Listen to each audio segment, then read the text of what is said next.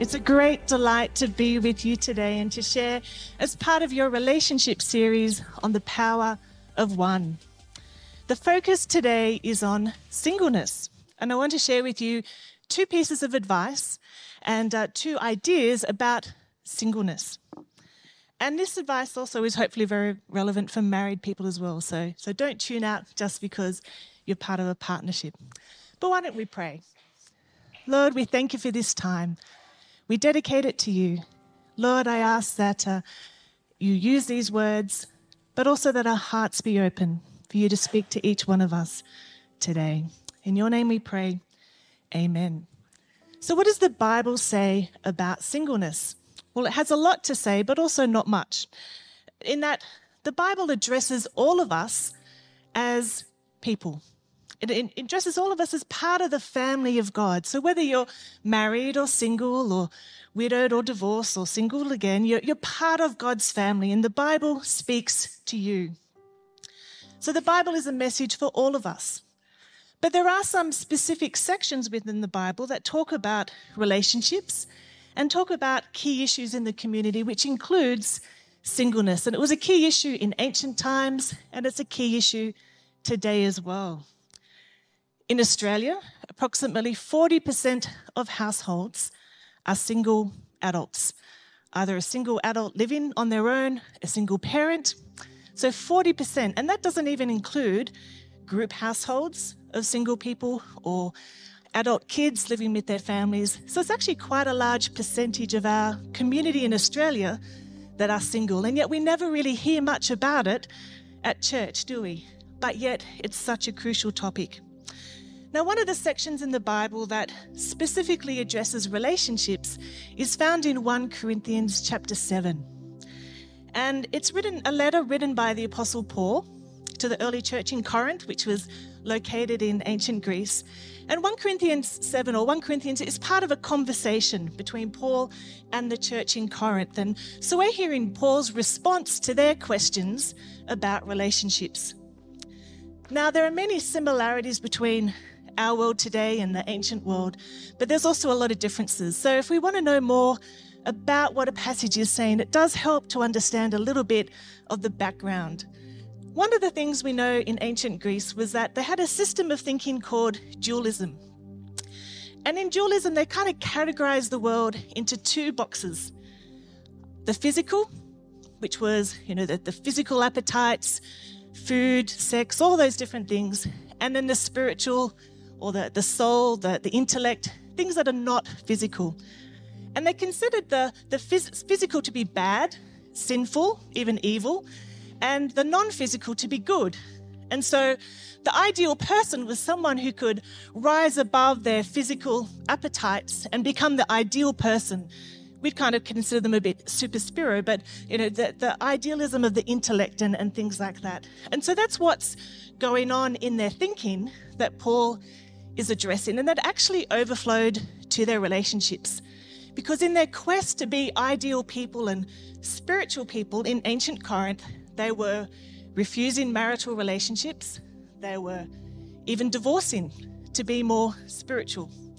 And so Paul's trying to address some of the questions that they have. I mean, our society has kind of gone the other way, isn't it? We emphasize physical relationship. We you know, you're, you're measured by your body beautiful or your hotness or your scoreability or whatever that might be. But we see in, in ancient Corinth, they were really prioritizing sort of the super spiritual.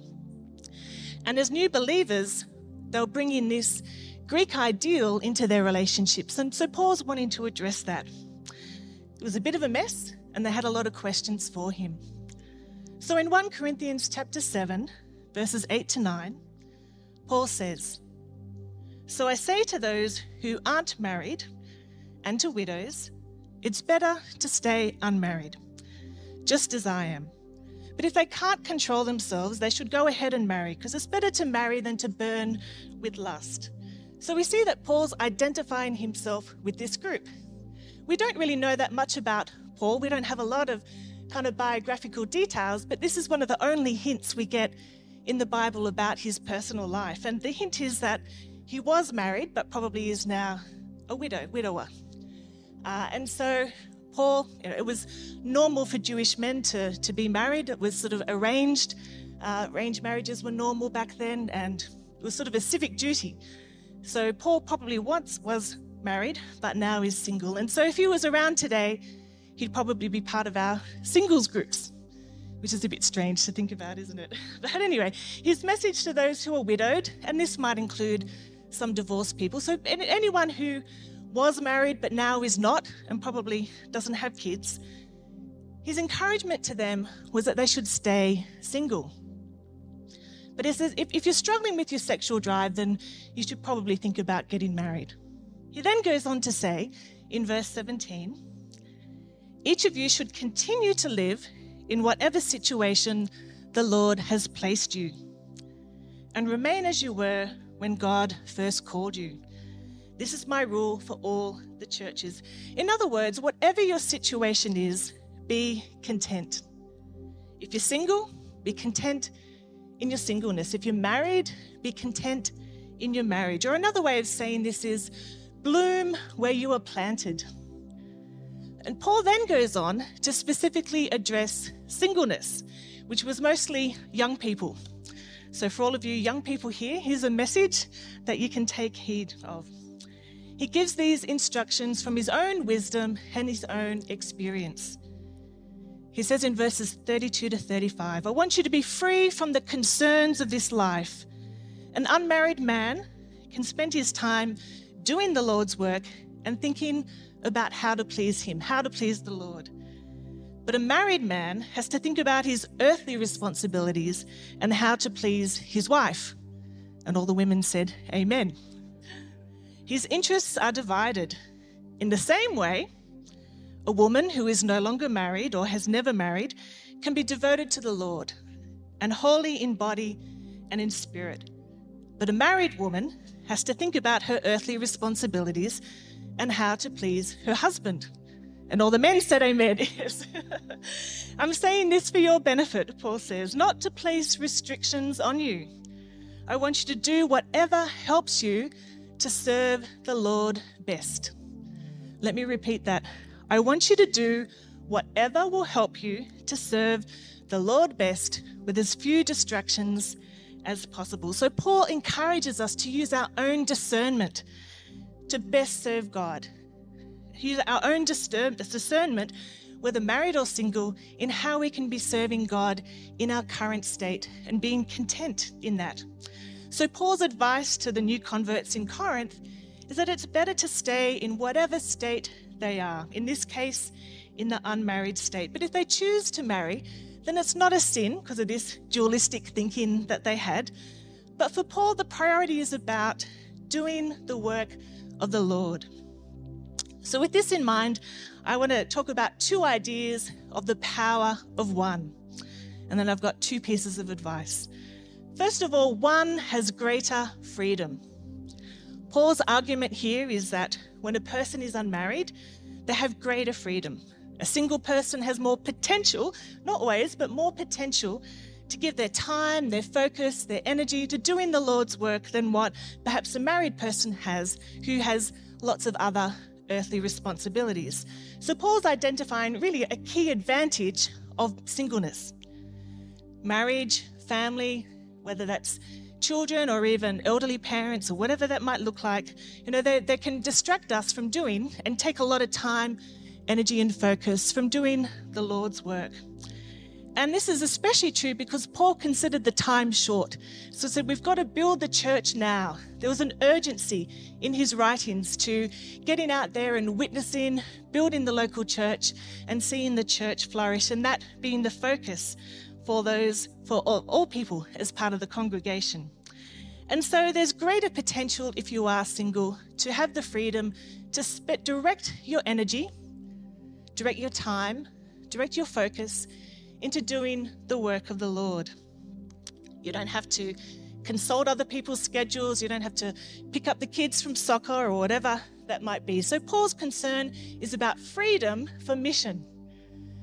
Richard Hays says greater freedom doesn't mean you have no restrictions and that you can do whatever you want. Christian freedom says that my freedom is for the purpose of serving God and my neighbor. Like Paul, I can also testify to, from my own experience in my own life, uh, of the advantage of the freedom that singleness brings. I'm also single, and like Paul, have had the privilege to travel all over the world, uh, following open doors of, of opportunity. And I could do this because I wasn't tied down to those earthly responsibilities. Um, when I was 40, uh, I moved to Turkey and uh, had to learn a whole new language, had to learn to live in a community, was involved in church planting as part of ACCI for, for several years, and then obviously in the last couple of years have, have been back in Australia. But all these different opportunities I've been able to take uh, at all different ages, all different periods and seasons in my life because of, I guess, the advantage, the power of one. One also is a whole number. Recently, my great great niece, so my brother's granddaughter, she turned one, and it was this big build up. She was 10 months, 11 months, and finally she turned one. And it was this big celebration. Uh, and finally she reached a whole number. A whole number is the one that we count with. And of course, we start with the number one. And you might be thinking, where is she going with this? but this is important for both married and single because our culture tells you that you are not whole, that you're only a half. You're half, and when you meet your other half, you're whole. And you're not whole until you meet your other half.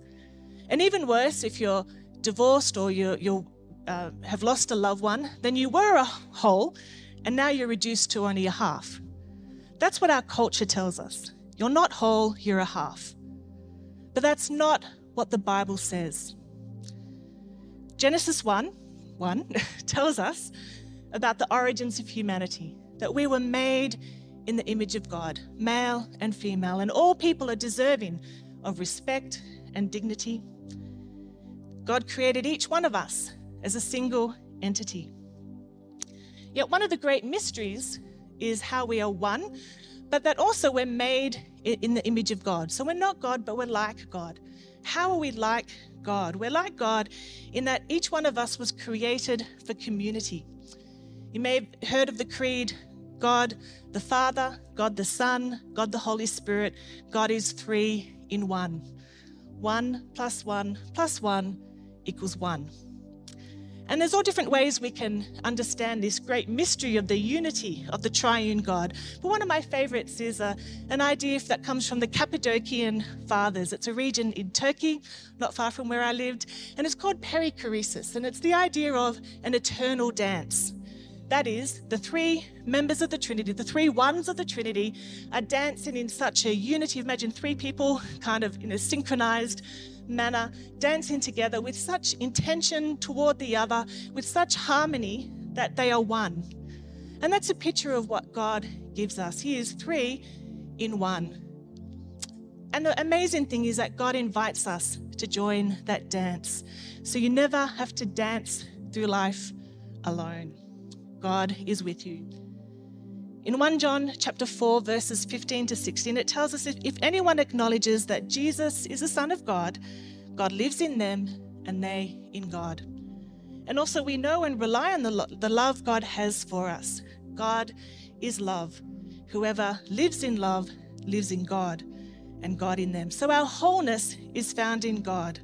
Now Genesis 1 tells us about the origins of humanity and Genesis 2 continues that but it also gives us the origins of marriage and family. And uh, the great kind of build up is when the man meets the woman and he says, You're bone of my bone and flesh of my flesh. And they will be called, uh, two will become one. And so again, it's not two halves becoming a one, it's one plus one equals one. You are a whole person, whether you are married or single, widowed, divorced, you are a whole person. You are not a half. Don't swallow that lie that our society tells us. You are a whole person created in the image of God, worthy of all dignity and respect. Of course, that wholeness has been marred by sin, but it's Jesus that restores us to that fullness rather than it being found in a, another relationship. And so, my first piece of advice is don't make idols out of relationships. Continue in that thought. Hollywood sells us a lie that you're not complete until you are in a, a committed, a, a relational, you know, a marriage type relationship. And we hear all the time the, you know, the big finale of a rom-com, you complete me, or, or some line like that. But if you, and, and if you, as though you're looking for a partner, whether future or in the married state, already to, to complete you in some way. My sister likes to remind me if you're not enough without someone, you're not enough with someone. I think she got that from someone else, but it's a great phrase, isn't it? Great line. But not only that, our culture create, uh, equates sexuality with the sexual act. I know this is a bit intense for a Sunday morning service, but bear with me that our society tells us that passion and love can only be expressed by making love. And if you can't make love, then you're not able to have love. Or if you can't perform the sexual act, then you're denying your sexuality. But that's actually not true. True passion is about an orientation towards God. Again and again in the Bible, we see passages that talk about desire for God and yearning for God. And that's the true orientation which all sexuality is, is takes and, and should be orientated towards. As the deer pants for the water, so my soul pants for you, O God, says the psalmist. Paul said, It's no longer I who live, but Christ who lives in me. So passionate desire puts Christ in the center. It displaces the idols in our life. And an idol is anything that sets itself up uh, in contrary to God. And so, passionate desire directed towards God can then overflow into our relationships and, of course, into our most intimate relationships that, uh, in, such as in marriage, that are incredibly enhancing but don't complete us all of our relationships as well. And part of the challenge for singleness is how do we express our passion uh, in the community of which God has placed us in a way that's pure and not sexualized like what the world tends to do with all kinds of relationships and pretty much anything, doesn't it? It sexualizes, you know, bag of chips or something like just, you know, learn to be pure in our relationships. And this is important because for many of us, our biggest fear is loneliness. Of course, it's challenging when you arrive by yourself at a party or, or an event, or if you're eating at a restaurant by yourself, as, as any business traveler will, will attest. But marrying someone out of fear of being left on the shelf or being alone and never dealing with the insecurity in our lives about the fear of loneliness is a great travesty. Some of the most lonely people I know are married. And so don't put idols in relationships. Don't make relationships an idol, that it becomes the, the solution to our problems. Instead, direct our passion towards God. And the second point is live your best life now. Single or married, it doesn't matter. Live your best life now. Getting back to the message of Paul, bloom where you are planted. Follow your passions and your calling now. Do what's right right now, not waiting for Mr. or Miss Right. Do your right, do the best life now. Discern your life, what you should be doing. Not following others, not just comparing yourself, but doing what God has called you to do in the now. And that takes courage to step into something unknown, something new on your own. If you're single and you have a dream to be married, a dream delayed is not a dream denied, but don't, de- don't delay your life waiting for that dream to happen. Don't deny your life, waiting for a future relationship to come to fruition. Instead, seize the day. Be responsible today with your finances. Be responsible with your resources. Be content now. It's a choice. And if you're struggling with that, I encourage you to, to reach out in prayer uh, to God, to others to help you to learn contentness, to learn shalom and peace in this journey. As I mentioned before, our completeness is only found in God. God reached out to demonstrate his love for us in sending his Son, Jesus Christ, to die on the cross for each one of us. He rose again so that we could have new life in him. And it's only in relationship with God that we find our true completeness.